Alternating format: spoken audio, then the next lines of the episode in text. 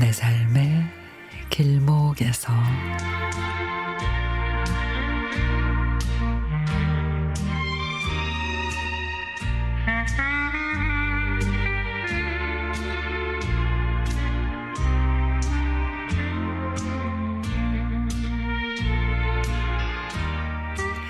아들이 대학생이 되고 나서 아르바이트가 무척이나 하고 싶었나 봅니다. 엄마, 나 야채 가게에서 아르바이트 할 거야.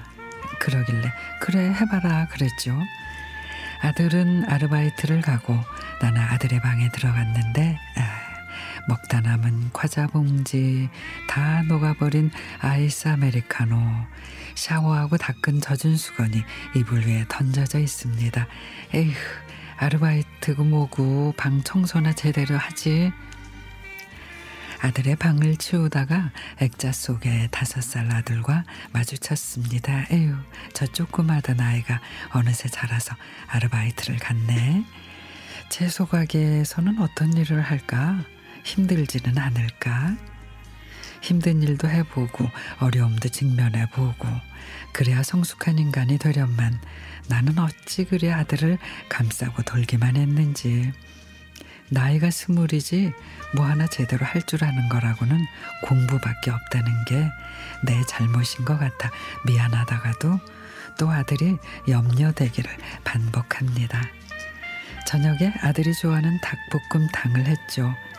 현관 문 소리가 들리더니 아들이 들어왔습니다.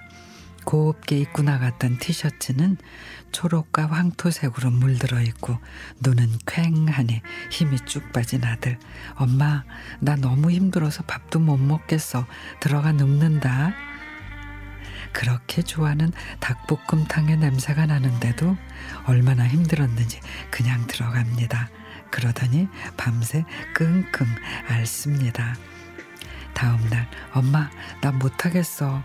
어제 엄청난 야채 박스를 옮겼는데 허리가 안 펴지고 서 있는 것도 힘들어. 나 다른 아르바이트 알아볼까 봐. 그렇게 아들의 첫 아르바이트는 끝이 나고 이번에는 식당 아르바이트를 해보겠나라고 알아보는데 글쎄 잘할 수 있을지. 오늘 처음으로 아들이 설거지를 자칭하더니 소쿠리에 국수 가락하며 밥그릇에 밥풀 하며 다시 설거지를 해야 했지만 그리고 처음으로 김치 볶음밥을 해주는데 어찌나 짜서 먹기가 힘들었지만 뭐든 해보려는 마음이 그래도 가상했습니다. 그래, 뭐든 굳은 살이 생길 날이 오겠지.